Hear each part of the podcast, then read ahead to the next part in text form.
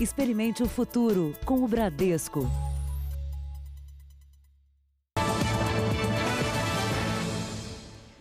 Olá, boa noite para você. Boa noite. Em São Paulo, as polícias civil e militar investigam um possível caso de racismo contra um policial. Ele estava na porta da delegacia onde trabalha quando foi abordado por um PM e não adiantou dizer que era da Polícia Civil. Foi xingado e também agredido pelo colega branco. A Secretaria de Segurança Pública acabou de informar que o PM foi identificado e afastado. Era começo de tarde, rua movimentada, bem no centro de São Paulo. Wesley estava na porta do trabalho, esta delegacia que fica no prédio do Mercadão Municipal.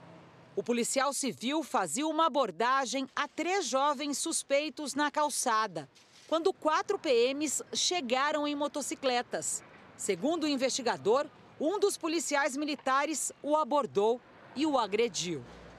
Wesley contou que o PM jogou a roda da moto contra a perna dele.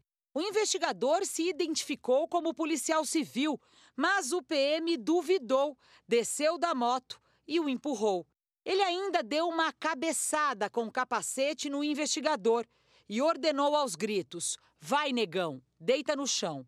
Assim que percebeu que Wesley era mesmo um investigador, o policial militar tirou a identificação do peito dele e fugiu aqui do local. Wesley anotou a placa da moto para que a PM possa identificar o agressor. Os três suspeitos que foram abordados por Wesley acabaram como testemunhas dele. O investigador registrou o boletim de ocorrência de lesão corporal, injúria racial e violência arbitrária. No boletim, o delegado do caso considerou lamentável a conduta do PM e disse que isso só demonstra o quanto os cidadãos de bem estão à mercê de abusos praticados por agentes do Estado. E que se um policial identificado na frente da delegacia, no centro da cidade, foi vítima de abuso, o que pode acontecer a um cidadão em locais afastados durante a noite e sem testemunha? Para este especialista, a polícia precisa debater a situação. Esse caso mostra que o Brasil precisa evoluir muito para combater o racismo estrutural. É preciso que as polícias, primeiro, vejam que este é um problema, que uma sociedade racista como a brasileira vai ter práticas racistas e criem treinamentos de outras formas para que haja uma mudança cultural profunda. A Secretaria de Segurança Pública informou que trabalha para esclarecer o caso e tem intensificado ações de combate ao racismo, inclusive na formação policial. Veja agora outros destaques do dia. Presidente recria Ministério das Comunicações e nomeia deputado Fábio Faria. Instituto Butantan fecha acordo para produzir vacina contra o coronavírus. Brasil registra mais de 40 mil mortes pela doença. Shoppings reabrem com medidas de segurança em São Paulo e no Rio. Após pagar fiança, policial envolvido na morte de George Floyd é solto.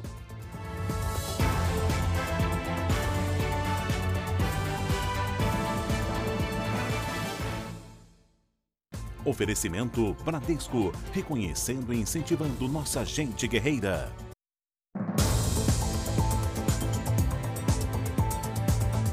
Síndicos de todo o país estão percebendo uma mudança na ação de criminosos que invadem prédios. É. Aquelas ações que aconteciam de madrugada, no maior silêncio possível, hoje ocorrem também durante o dia, com barulho, sem pressa e até na frente de seguranças. Os criminosos agem em plena luz do dia e sem se importar com a presença do segurança. Armado, um deles aborda o motorista do carro em frente ao prédio em Guarulhos, na Grande São Paulo. O comparsa de capacete chega para ajudar. Depois, eles vão embora sem correr.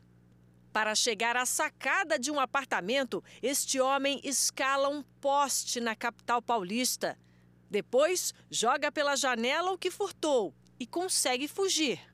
Nesta outra imagem, feita em Balneário Camboriú, este homem pula o portão e facilita a entrada do resto do grupo. Eles vão até a garagem, abrem alguns carros e levam o que tem dentro. Depois, destravam uma porta e saem. Neste outro flagrante, também em Camboriú, a porta é aberta à força e o invasor ainda chuta o vidro de acesso à garagem até quebrar. Esta síndica profissional que trabalha na cidade catarinense notou um crescimento no número de furtos. Pegam um elevador, andam tranquilamente sem se sentir é, amedrontados por alguém encontrá-los transitando no condomínio. Então a gente vê essa ousadia nas invasões sem se preocupar de fato com os moradores. É o caso deste homem que demora até conseguir destravar a porta. Depois entra tranquilamente.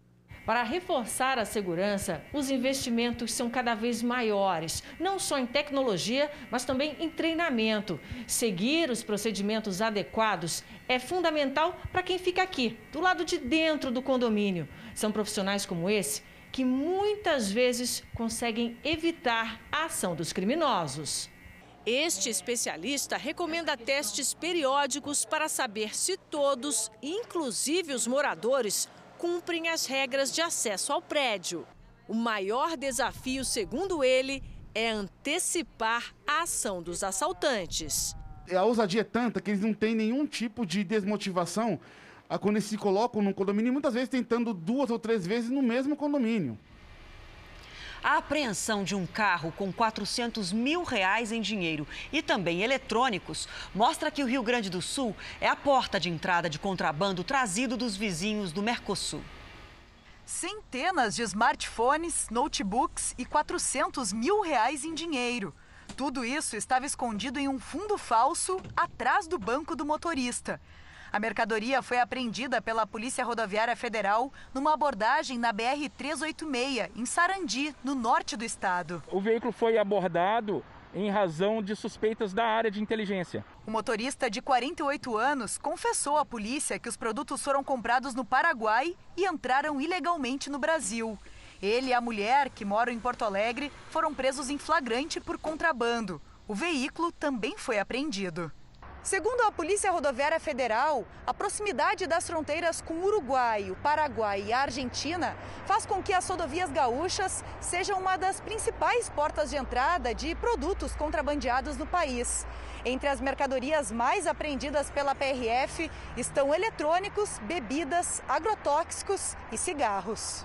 Só nos primeiros cinco meses deste ano foram apreendidos quase 5 milhões de maços de cigarro contrabandeados no Rio Grande do Sul. O governo de São Paulo anunciou hoje uma parceria com um laboratório chinês para produzir uma vacina contra a Covid-19. Os testes começam já no mês que vem. A expectativa é de que a vacina esteja disponível em até um ano. O QR Code já está aqui, olha, na sua tela. Basta apontar a câmera do celular para saber mais detalhes da participação do Brasil na produção da vacina. O governo do estado assinou acordo com a empresa Sinovac nesta quarta, no Instituto Butantan, em São Paulo. Das 136 vacinas em teste hoje no mundo inteiro, 10 estão em estágio mais avançado. E esta, desenvolvida pela farmacêutica chinesa, é uma delas. Segundo o governo do estado, os testes da fase 3 começarão daqui a três semanas, em julho.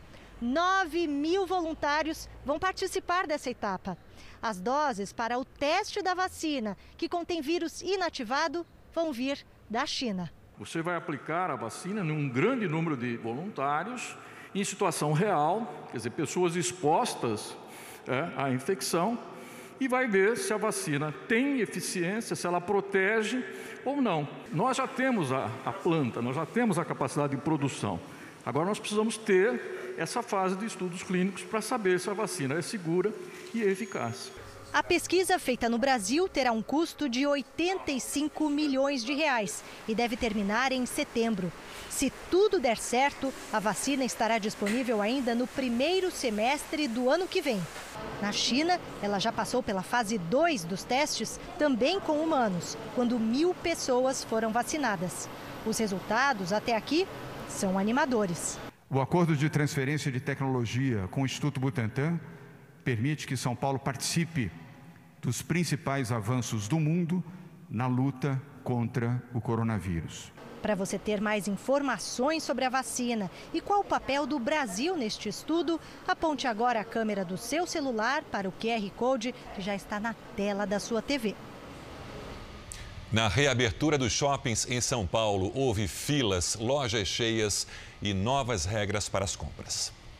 Shopping aberto, fila do lado de fora. Os seguranças insistiam na distância entre um cliente e outro. A gente estava passando aqui e ela quis entrar para ver, né? Com a retomada de hoje, 65% dos shoppings do Brasil voltam a funcionar, mas sob um rígido protocolo de segurança, que começa aqui do lado de fora, com a sinalização do piso, a temperatura sendo checada ok? Álcool em gel à disposição do cliente e a exigência da máscara o tempo inteiro.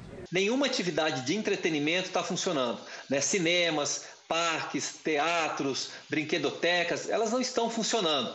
Então, se for ao shopping, é para fazer uma compra. Então, utilize o menor tempo possível. O atendimento nas lojas também mudou com provadores fechados e máquinas de cartão protegidas. Fica uma pessoa na porta para controlar a quantidade de pessoas que vão entrar. Ainda era de madrugada e os ambulantes já ocupavam as ruas. Às 6 horas da manhã, foi a vez dos shoppings populares reabrirem. Os consumidores esperavam aglomerados do lado de fora e enfrentaram fila para entrar. Havia controle de acesso, medição de temperatura e lojas cheias. Para muita gente, as compras são para revender. Estava mais de dois meses parada, né? Sem poder fazer nada, só dentro de casa. Aí apertou, a gente agora liberou, a gente teve que vir para fazer as compras e voltar ativa, né? As lojas de rua que abriram ontem também tiveram filas. E com mais gente nas ruas, é preciso redobrar os cuidados. Eu acho que o mais importante é o uso de máscara e lembrar é, o distanciamento de pelo menos um metro e meio e a lavagem das mãos. Não tem como você restringir uma pessoa que é positiva, ela pode ser positiva e pode estar saindo e não estar respeitando. Então, qualquer pessoa que esteja ao seu lado é potencialmente positivo. É hora de cautela, né? E olha, o dia foi de reabertura também no Rio de Janeiro. A retomada das atividades nos shoppings foi marcada por restrições e medidas especiais de higiene. Mesmo assim, houve aglomerações. As imagens são de intensa movimentação de carros e filas nas portas dos shoppings. Nesse aí, na zona norte do Rio, o que se viu foi muita aglomeração nos corredores. Antes da reabertura, cuidados extras na limpeza e desinfecção do espaço. Só entra quem passa pela medição da temperatura. Foram quase três meses de fechamento dos shoppings. O novo normal inclui tapetes higienizadores para os calçados e suportes com álcool em gel. O uso de máscaras é obrigatório para todas as idades, mas muita gente ainda deixa de lado a medida de segurança. Tem consumidor que cria um jeito próprio de usar. Nas praças de alimentação como essa, os restaurantes só estão funcionando mesmo com serviços de entrega a domicílio, retirada pessoal ou de carro no sistema drive-thru. Os cinemas e as salas de jogos continuaram fechados, o que ajudou a diminuir o tempo que o consumidor passa aqui dentro. Antes da pandemia, o tempo de permanência média era em torno de 70 minutos. Hoje está em torno de 29 minutos. É uma compra mais assertiva, uma taxa de conversão maior, mas eu entendo que preserva toda essa questão do fluxo de pessoas. Agora o horário está restrito de meio-dia às 8 da noite. Tempo suficiente para essa representante comercial renovar a casa.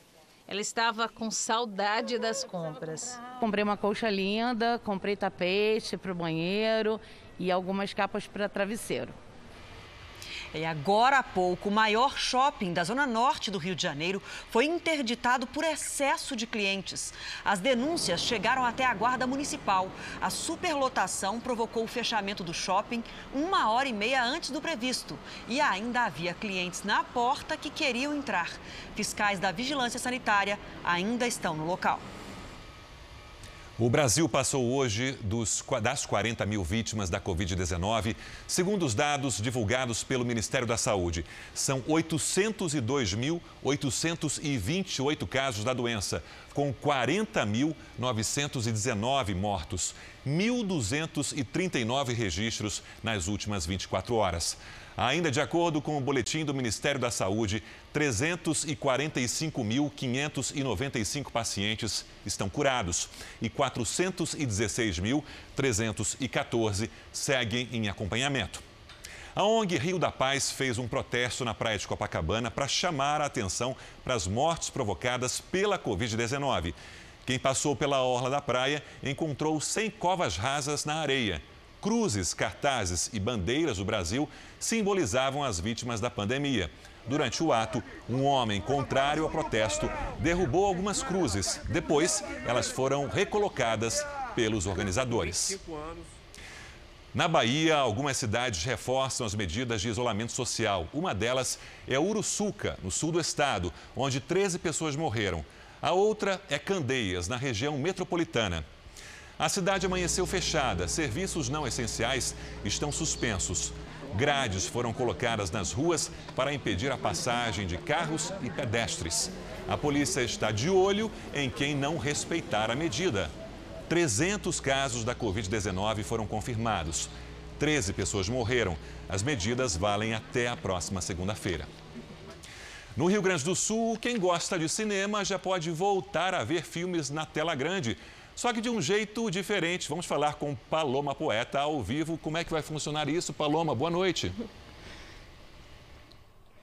Oi, Sérgio, Adriana, boa noite. Nesse momento está acontecendo uma sessão aqui em Porto Alegre, a céu aberto, em um estacionamento. Esse Cine Drive-In foi inaugurado agora à noite em um espaço de cerca de 10 mil metros quadrados, às margens do Guaíba, que é um dos principais cartões postais de Porto Alegre. Os carros precisam ficar assim, ó, numa distância de cerca de 2 metros um do outro, por causa da pandemia, e serão 10 dias de projeções de filmes com duas sessões por dia.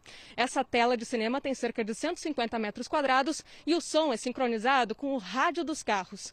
Tudo isso para poder garantir, claro, entretenimento e diversão sem deixar de se proteger. Sérgio, Adriana. Meio retrô. Obrigado, Paloma. A gente foi, né? Olha, delegacias de todo o país já adotaram o sistema de videoconferência para registrar prisão em flagrante. Agora, com o isolamento social, o uso da tecnologia foi ampliado para dar andamento às investigações e inquéritos. Em uma videoconferência, o delegado pergunta: O que, que aconteceu na noite de hoje?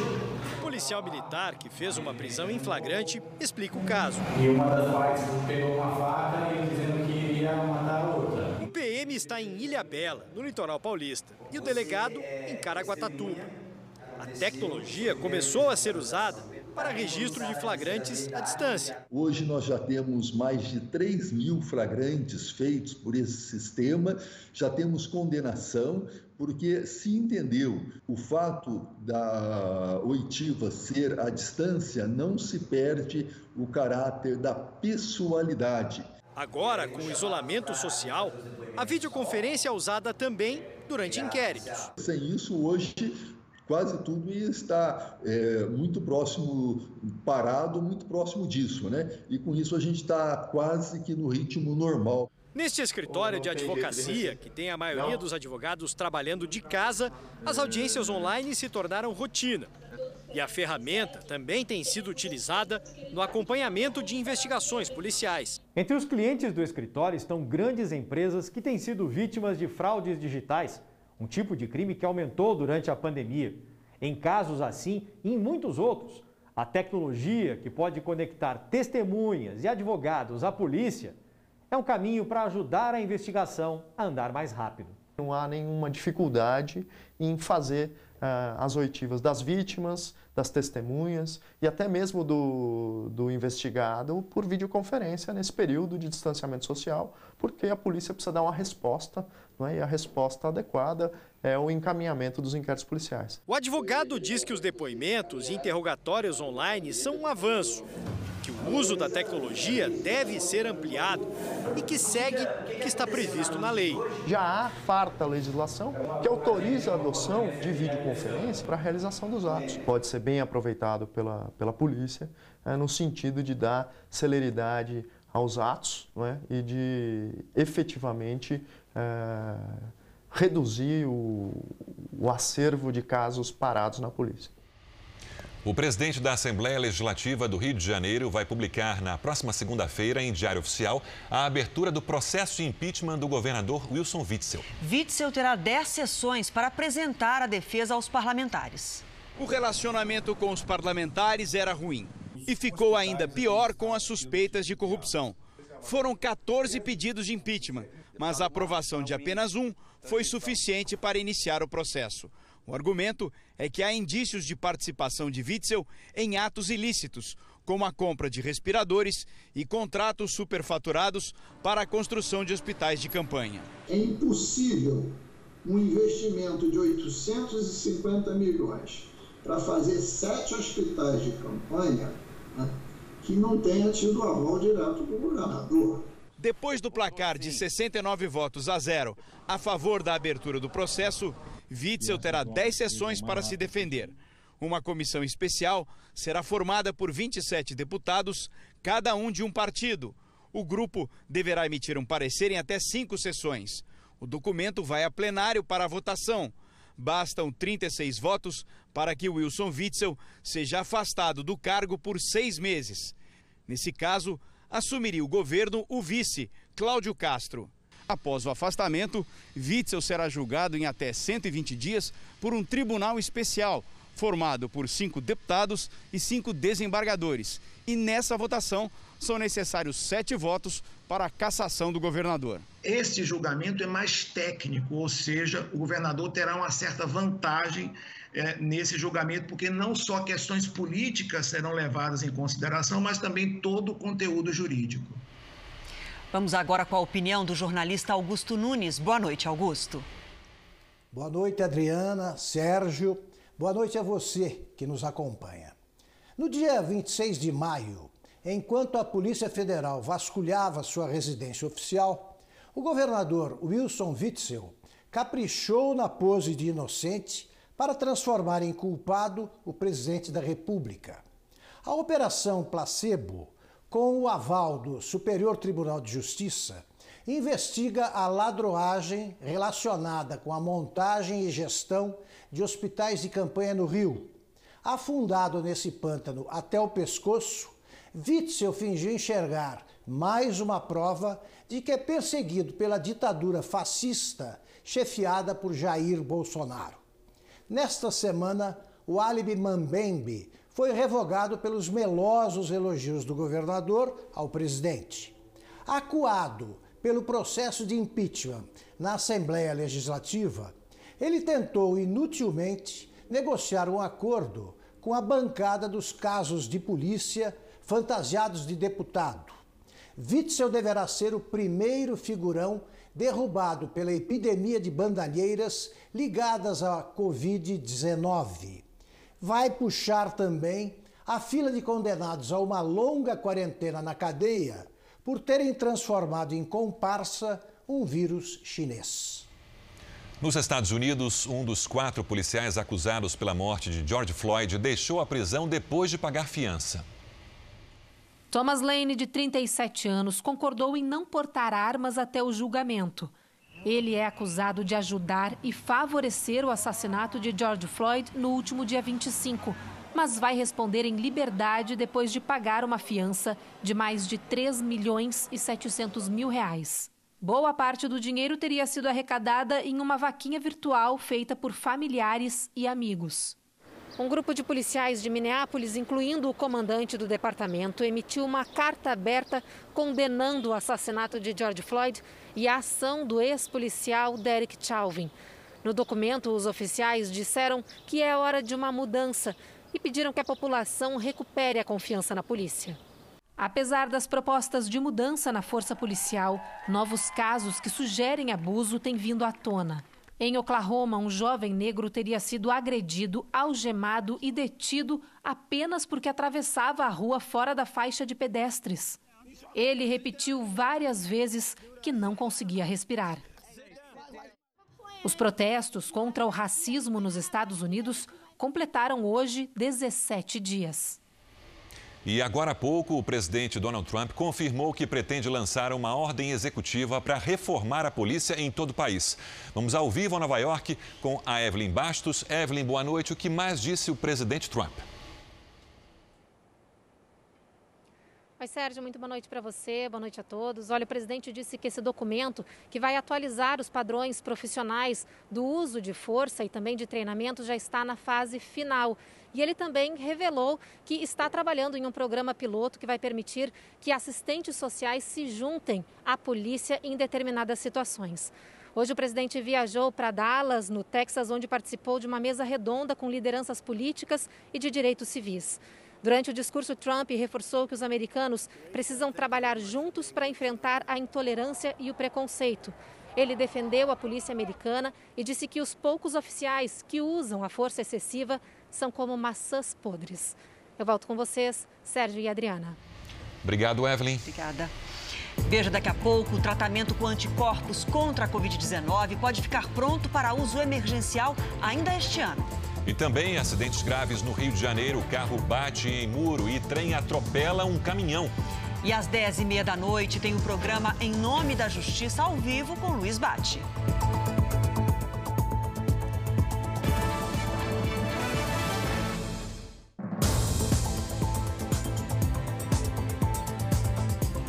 Presidente Bolsonaro decidiu recriar o Ministério das Comunicações. O deputado Fábio Faria deve assumir o cargo na semana que vem. Além de comandar estatais como os Correios e gerir a política de radiodifusão, a pasta também vai ser responsável pela comunicação institucional do governo. Jair Bolsonaro passou o feriado no Palácio da Alvorada. À tarde, recebeu o líder do Progressistas, deputado Arthur Lira, um dos mais importantes integrantes do bloco político conhecido como Centrão. Ontem, no fim da noite, o presidente anunciou que a área das comunicações deixa o Ministério da Ciência e Tecnologia, comandado por Marcos Pontes. Não haverá aumento de despesa, nenhum cargo foi criado, exceto do próprio ministro.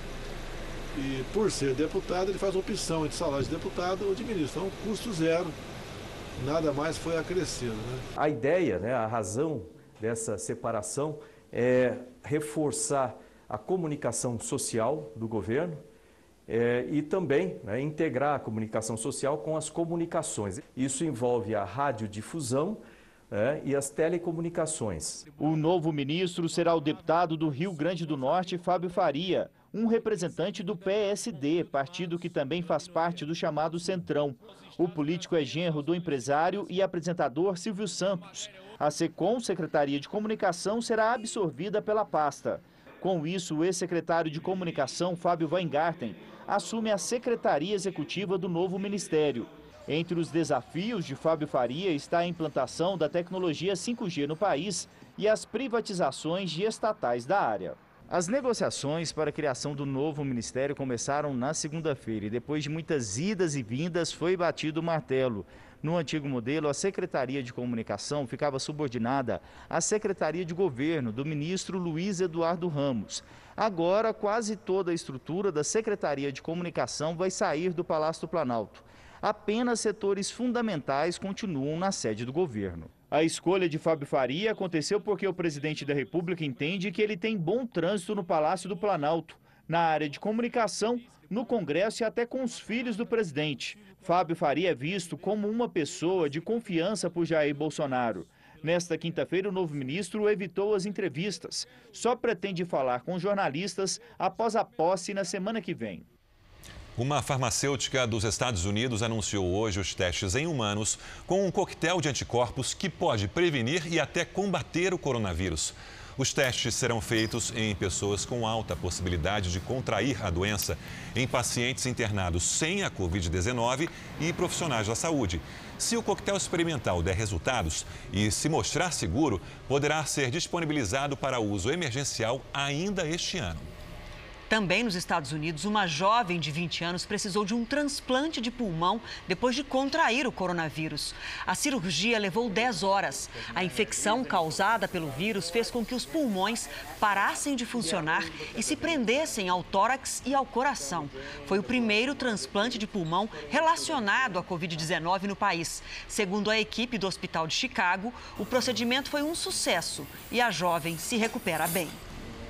A Justiça da Bélgica decidiu reabrir a investigação sobre o assassinato de uma jovem no país, porque o crime pode ter sido praticado pelo mesmo suspeito do caso Madeleine, a menina desaparecida em 2007 em Portugal. A jovem alemã Carola Titze foi encontrada morta há 24 anos quando passava férias com a família na Bélgica. O suspeito, Christian Bruckner, hoje preso na Alemanha, tinha 19 anos quando tudo aconteceu. Ele também é investigado pelo possível sequestro e assassinato de Madeleine McCain, num resort em Portugal. Veja agora os destaques do próximo Domingo Espetacular. Oi, Adriana, Sérgio, boa noite. Nesse domingo espetacular, nós vamos mostrar. Esse Camaro 2015 à vista. Como um esquema de pirâmide provocou a morte de duas pessoas no sul do país. Assassinos e vítimas estavam envolvidos na fraude financeira que deu prejuízo para milhares de investidores. E foi justamente quem investiu alto que não aceitou o prejuízo e se vingou. Enquanto isso, o líder nacional dessa pirâmide leva uma vida de luxo num paraíso árabe. Então a gente tem um encontro marcado, hein? Neste domingo espetacular, logo depois da hora do faro. Eu espero vocês. Veja a seguir: a maioria das vítimas de abuso sexual demora para denunciar e isso ajuda os criminosos. E também jovens ignoram o isolamento social e partem para os pancadões. E às 10h30 da noite tem o programa Em Nome da Justiça ao vivo com Luiz Bate.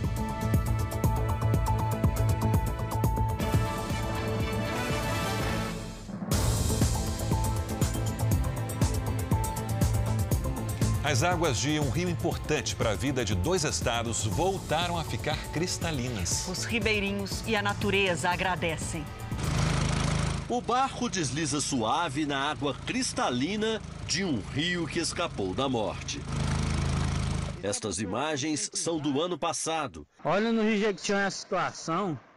Olha, olha o peixe morto. 14 meses depois, a reviravolta. Tamanho, quase um quilo. O rio Jequitinhonha tem 1.082 quilômetros de extensão e passa por 70 cidades de Minas e da Bahia. Os ribeirinhos dependem da captação da água para manter a agricultura de subsistência. Feijãozinho chegando, mizinho, você vê que beleza. Tem muitos anos que eu moro aqui e nunca vi a água limpa. Agora nós estamos vendo a água limpa, melhorou muito demais a, a nossa plantação. A poluição era atribuída à exploração ilegal de ouro e diamante. O rio era castigado por produtos químicos lançados na água pelos garimpeiros. O combate ao crime ambiental foi em abril do ano passado. Numa mega operação, a polícia fechou os garimpos, prendeu e multou os garimpeiros em mais de 2 milhões de reais. Recentemente, a água de cinco cidades foi analisada. Os estudos mostraram redução de 87% da turbidez. Turbidez é um parâmetro que demonstra para a gente a quantidade de sólidos no rio. Então, ela mudou sensivelmente. Livre da poluição, o Jequitinhonha volta a cumprir sua missão de matar a sede e a fome dos ribeirinhos. A água do Jequitinhonha é cristalina cumprindo seu papel, é garantir a produção nossa aqui na beirada do, do rio Jequitinhonha. Em Santa Catarina, os ventos fortes causaram destruição. Hoje a Mariana Bispo que está aqui com a gente. Boa noite, para explicar por que isso aconteceu. E a gente pode dizer, Mariana, que teve tornado mesmo em algumas cidades? Podemos dizer sim, teve mesmo. Isso foi no extremo oeste do estado. Moradores da região de Chapecó enviaram registros para a gente de quedas de árvores, quedas também de postes de energia e até destelhamento de algumas casas. E esses tornados acontecem quando nuvens do tipo cumulonimbus crescem até 10 quilômetros de altura. O frio do alto da atmosfera com o calor da superfície acabam fazendo o ar girar. Isso forma um tipo de funil. Quando esse funil toca o chão, ganha então o nome de tornado, Adriana. Melhor não encontrar uma dessas pela frente. Não. Mas tem possibilidade de mais tornados nessa região? Tem sim, mas dessa vez no Rio Grande do Sul. Bastante atenção nessa área, porque pode acontecer justamente por causa de uma frente fria que se aproxima do estado gaúcho. Os ventos passam dos 80 quilômetros por hora, com risco para granizo e alagamentos. Do litoral da Bahia até o Amazonas, chuva, mas é bem rápida. Já nas áreas claras do mapa, a maior parte do país, tempo firme.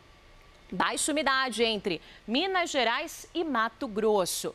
Agora vamos para as máximas, porque em Goiânia e no Rio de Janeiro faz 31 graus, em Teresina 33 e em Manaus 32 graus. Agora aqui em São Paulo, a gente teve a manhã mais quente desde 1992 em um mês de junho. E também a temperatura registrada mais alta desde abril, 28,8 graus. E amanhã faz 29, Adriano, o calor continua. É, e o inverno está pertinho já, né? É para despedir do calor. Pois é, tchau, Até tchau. amanhã. Obrigada. Até amanhã. Um motorista de caminhão sobreviveu a um acidente impressionante no Rio de Janeiro. O homem dirigia esse caminhão guincho que quebrou em cima da via férrea na cidade de Comendador Levi Gasparian. Voluntários tentaram empurrar o veículo.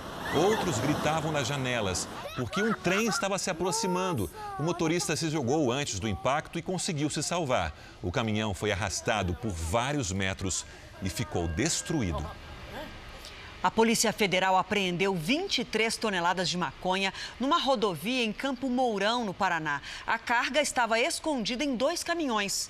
Os policiais encontraram a grande quantidade de droga em meio a sacas de soja. A maconha estava sendo transportada do Paraguai. Os dois motoristas foram presos em flagrante. Essa foi a maior apreensão de drogas na região em 2020. Mesmo durante a pandemia, jovens ignoram as medidas de isolamento social e promovem festas em sítio e chácaras. Em Sorocaba, no interior de São Paulo, a polícia foi chamada para acabar com um pancadão. A festa clandestina acabou com a chegada da polícia. Cerca de mil jovens estavam no local. Nesse vídeo dá para ver as pessoas deixando a chácara de madrugada. Repare que ninguém usava máscara de proteção. Todos andam próximos uns aos outros. Essa moça chega até a encostar e puxar o braço da colega. A festa clandestina aconteceu em uma chácara aqui em Sorocaba, no interior de São Paulo. Um homem de 23 anos foi preso por suspeita de ser o organizador do evento. Ele foi autuado por promover festa durante a pandemia. Um decreto estadual proíbe a realização de eventos com aglomeração de pessoas. Sorocaba está na fase laranja no plano de quarentena do governo. Segundo a prefeitura, a cidade tem até hoje 1.498 casos confirmados de Covid-19 e 74 mortes pela doença. Nos últimos dois dias foram descobertos eventos parecidos.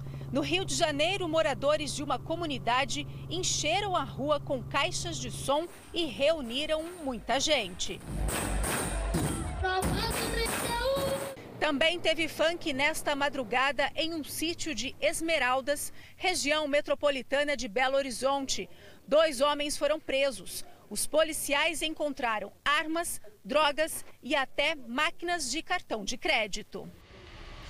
Mãe e filho morreram em um acidente no Rio de Janeiro. O pai conseguiu sobreviver. Foi um susto para os moradores do condomínio, que na madrugada viram um muro ser destruído. Ele entrou meio de lado entre o, entre o poste e o muro. Então, assim, o carro, a frente do carro acabou toda. Tá, e o bombeiro teve que arrancar o, o, a, o teto do carro para poder socorrer o pessoal de dentro. No veículo estava uma família: pai, mãe e o filho pequeno. Eles voltavam de um restaurante que fica na mesma rua, uma das principais da zona norte do Rio, quando o acidente aconteceu. Ele deve ter ido deixar algum parente ou para casa de algum parente, aproveitando que hoje era feriado. Né? Rose Rodrigues, de 32 anos, e o filho do casal, Thalisson Rodrigues, de 6 anos, morreram no local. O motorista, Mauro Célio de Lima, de 34 anos, está internado num hospital no centro do Rio. Rose deixou um outro filho de 17 anos. A família estava a menos de um quilômetro de casa quando tudo aconteceu. Na pista não há marcas deixadas por freadas. A polícia já realizou uma perícia no local. E agora vai em busca de imagens de câmeras de segurança da região que tenham registrado o trajeto do carro para descobrir o que poderia ter causado o acidente. Estou um pouco abalado aqui, ainda estou um pouco aéreo de, de ver o carro desse estado e saber que é uma família destruída, né? Por causa de acidente. Né? O Jornal da Record teve acesso a um levantamento inédito sobre crimes sexuais contra a mulher. Quase 7 mil casos foram registrados no estado de São Paulo nos primeiros quatro meses do ano. Só que apenas três em cada dez vítimas denunciam um ataque na delegacia antes de uma semana. A demora compromete a investigação. Maria conta a história dela, mas muitas mulheres já viveram uma igual. Me abordou como se fosse um casal. Foi, me abraçou e falou para mim: fica calada. Se você gritar ou falar alguma coisa, eu atiro em você aqui agora. Aí eu fiquei calada, ele me levou para a rua escura. Ali ele efetivou. A cozinheira foi roubada e sofreu abuso sexual perto do trabalho, antes do expediente, em Osasco, na Grande São Paulo. Eu estava com nojo, com ódio, raiva e medo. Ainda em estado de choque, recebeu o apoio do patrão e da família. Maria foi denunciar imediatamente. Não é não e a culpa nunca é da mulher. Ela tem que ter consciência que ela não é culpada do que aconteceu com ela e ela não tem que ter vergonha. Vítimas de violência sexual que prestam queixa contra o agressor assim que o abuso acontece são uma exceção.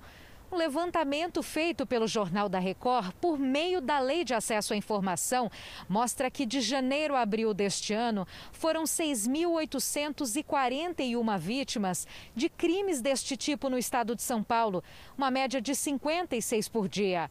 70% delas demoram mais de uma semana para prestar queixa. Apesar do trauma psicológico e físico das vítimas, a identificação do criminoso depende das provas, que precisam ser colhidas em até cinco dias. Nós temos um prazo médico legal aí no caso específico para coleta, principalmente de material de DNA. Para a investigação e para essa mulher conseguir receber todo o tratamento necessário físico, né, médico no caso, ela precisa ir o mais rápido possível para uma delegacia de polícia. O tempo também é fundamental para o tratamento e prevenção de doenças. Além da, dessa parte toda física, a parte do risco das doenças sexualmente transmissíveis, como gonorreia, sífilis, AIDS, hepatite B, hepatite C e uma gravidez indesejada. O homem que atacou Maria ainda está foragido.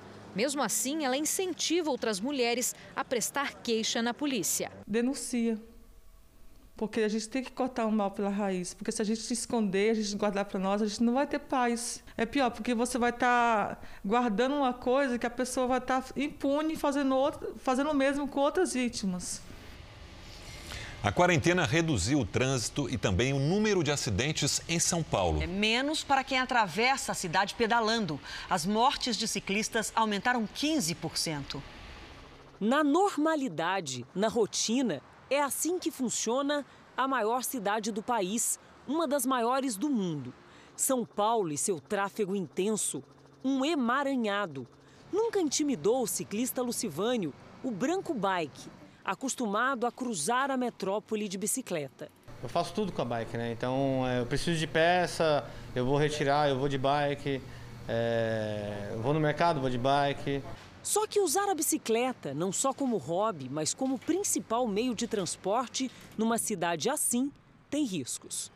Em 30 anos pedalando, o Lucivânio já se envolveu em 14 acidentes e alguns deles deixaram pequenas sequelas. Só esse ano ele foi atropelado duas vezes, mas nada disso foi suficiente para que ele deixasse uma das maiores paixões e até ganha-pão, a bike. Mas é preciso coragem. Falta de respeito no trânsito é, é um absurdo. Se eu machucar essa pessoa, pode prejudicar a família dele, sabe? A galera tem que pensar um, mais no, no próximo. Na contramão da maior parte das estatísticas de acidentes em São Paulo, aqueles envolvendo ciclistas aumentaram. De janeiro a abril desse ano, no estado, 142 ciclistas morreram, um número 15% maior que em 2019. 33 só em abril, a maioria vítimas de atropelamentos. Entregadores, principalmente de deliveries, de aplicativos. Isso colocou mais ciclistas nas ruas e isso com certeza aumentou os índices de sinistros e acidentes de trânsito envolvendo ciclistas. Isso tudo associado a várias reclamações de falta de infraestrutura das ciclovias, uma das principais ONGs do país ligadas a movimentos de mobilidade urbana a ciclocidade, diz que é muito importante investir em políticas públicas para os ciclistas. Na prática, avançar na política pública, não podemos perder três anos, isso significa mortes no trânsito, reduzir velocidades. As velocidades são comprovadamente a pior coisa que existe no trânsito para os mais vulneráveis. Nesse momento da pandemia, faltam vagas nas UTIs das duas maiores cidades do Rio Grande do Norte. É, Natal e Mossoró têm 100% dos leitos ocupados. Na unidade de pronto atendimento de Natal, pacientes aguardam nas ambulâncias do SAMU. Numa delas, seu João, de 96 anos, não era um caso de Covid-19, mas ele teve um princípio de AVC e só foi socorrido depois de 10 horas. Não havia médicos disponíveis por conta da lotação. Nem nos prontos atendimento tem atendimento. As UPAs de Natal estão funcionando com o dobro da capacidade. Segundo a Secretaria Estadual de Saúde, a assistência em saúde está em colapso na capital. É uma situação dramática e que só, só será resolvida com essa abertura de leitos. As regiões de Natal e Mossoró são as que mais preocupam, porque operam com todos os leitos de UTI ocupados. Aqui no Rio Grande do Norte, 50 pessoas estão na fila de espera. Aguardam por um leito de UTI na rede pública de saúde. De março até agora, foram criados 195 leitos Covid no SUS e nos próximos 10 dias, mais 72 leitos serão abertos. Uma das explicações para a sobrecarga em Natal é a falta de estrutura das cidades da região metropolitana, que enviam pacientes para a capital. Só em maio foram atendidos nas UPAs da cidade 800 pacientes vindos do entorno e do interior. Sensibilizadas com a luta solitária de pacientes internados com coronavírus, enfermeiras do Hospital de Clínicas de Campinas, no interior de São Paulo, começaram a ler cartas nos leitos de UTI. O carinho de parentes e amigos ajuda na recuperação dos doentes. Essas mulheres têm todos os dias uma missão: salvar vidas. São enfermeiras do Hospital de Clínicas da Unicamp.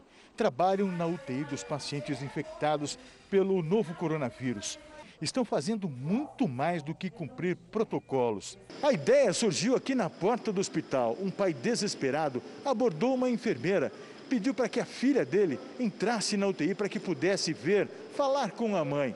Claro, o pedido foi negado, mas essa mulher sugeriu que ele escrevesse uma mensagem e se comprometeu.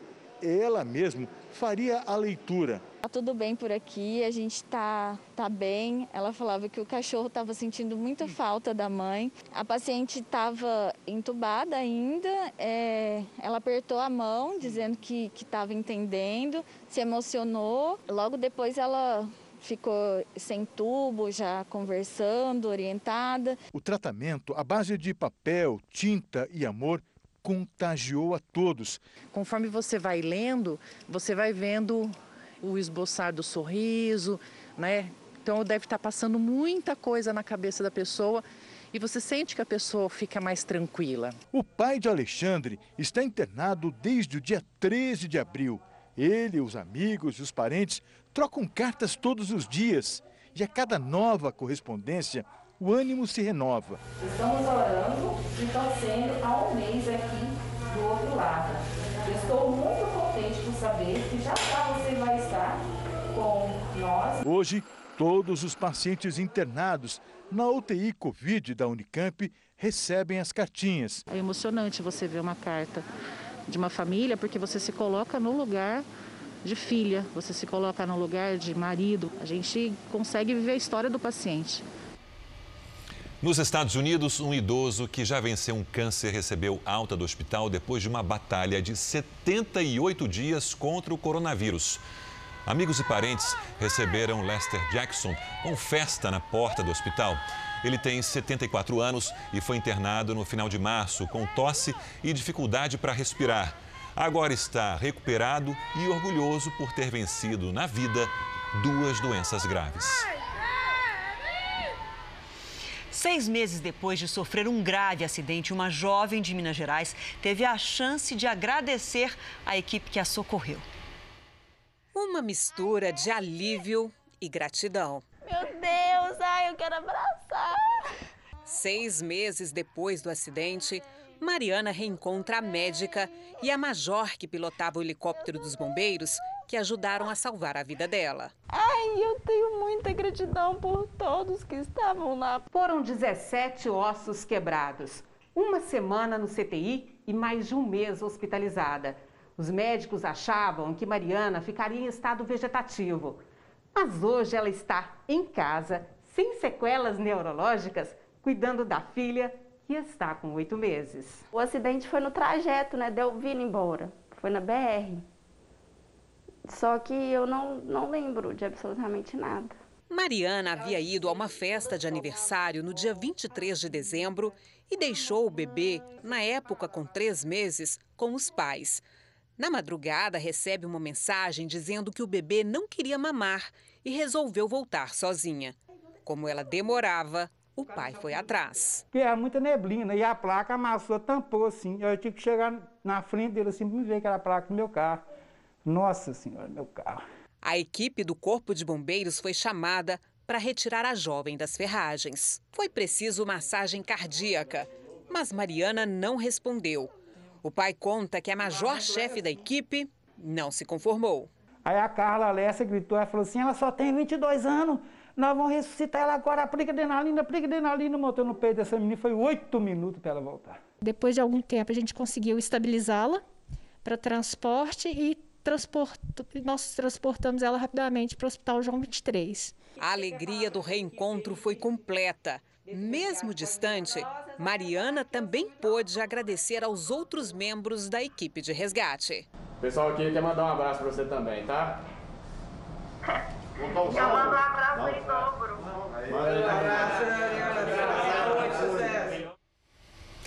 O Jornal da Record termina aqui às 10h30 da noite. Tem Em Nome da Justiça. À meia-noite e meia tem mais Jornal da Record. Você fica agora com a novela Apocalipse. Saúde é o mais importante. Até amanhã.